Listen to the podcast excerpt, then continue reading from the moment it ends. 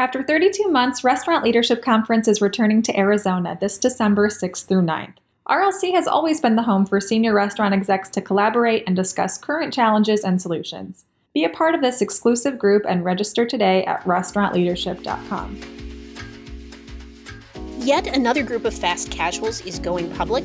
Sweetgreen has set the terms for its IPO, and Sysco is seeing major cost inflation. This is RB Daily, your quick look at the industry's top stories from the editors of Restaurant Business.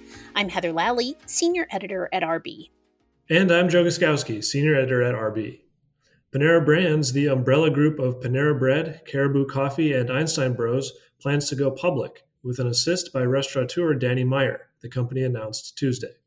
Panera Brands, which joins a long list of restaurant chains going public this year, said it intends to file its draft IPO documents. It did not state the number of shares it would offer or the price range. At the same time, Meyer's USHG Acquisition Corp., a special purpose acquisition company or SPAC, will become a, quote, cornerstone partner with Panera Brands. Meyer will also invest directly in the company and will become lead independent director of Panera Brands board once the IPO is complete.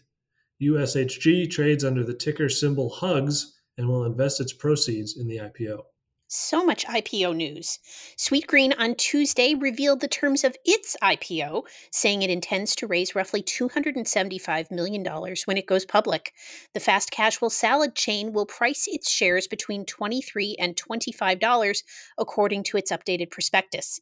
That puts Sweetgreen's valuation at as much as $2.7 billion.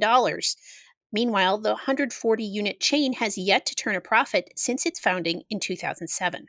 Sysco says it passed along a 13.4% rise in its supply costs to U.S. restaurants served by the distributor's broadline business with minimal pushback. Gross profits for margins actually rose on a per-case basis, according to management. It also told Wall Street that the company made progress in completing customers' orders despite continuing problems in the supply chain. Coming out of the pandemic, First Watch focused on getting customers back in its restaurants.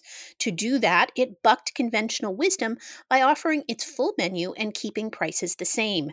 Those efforts paid off, and traffic increased nearly 5% in the third quarter compared to 2019.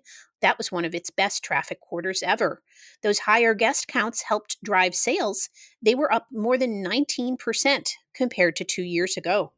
The White House on Monday advised employers not to expect President Biden's historic employee vaccine mandate to be delayed or shelved by court challenges, including the temporary injunction that was granted by a federal appellate court in Louisiana. A spokesperson said the administration is certain that it has the constitutional authority to warrant that employers of at least 100 people require each one to be either vaccinated against COVID-19 or be tested weekly for the potentially lethal ailment. The spokesperson indicated that the requirement will take effect within the private sector on January 4th as planned. Canadian fast casual Freshie continues to feel the impacts of the pandemic on its business, particularly in urban areas. That's according to the chain's third quarter earnings report. Same-store sales were up 10.6% for the quarter, but remained down more than 20% compared to the same period in 2019. The health-focused brand permanently closed 7 North American locations during the quarter, and it has 12 units listed as temporarily shuttered. Scott Bowman, Dave & Buster's CFO, is leaving the food and games chain. His resignation is effective December 8th. Bowman, who also serves as a senior vice president with the brand, is resigning to accept another opportunity out of state that is closer to his family, according to a federal filing. Bowman's announcement comes less than 2 months after Dave & Buster's CEO Brian Jenkins said he intended to retire at the end of September. Uber Eats is launching Robot Delivery. The company is partnering with Serve Robotics to use its self-driving rovers to deliver food in Los Angeles starting early next year. The four-wheeled carts travel on sidewalks and have a delivery radius of 3 miles. Robot Delivery is viewed as a more efficient alternative to car-based delivery. Inspire Brands has launched its Ghost Kitchen. Alliance Kitchen is located in Atlanta and offers products from Arby's, Buffalo Wild Wings, Jimmy John's, and Sonic. The kitchen is designed to let the brands share employees and equipment and improve overall labor efficiency. The company said that the design of the kitchen cuts labor needs by more than half and reduces equipment costs by 45%. It also cuts energy consumption in half and reduces the need for square footage by 19%. G.J. Hart believes the restaurant industry has received a wake-up call.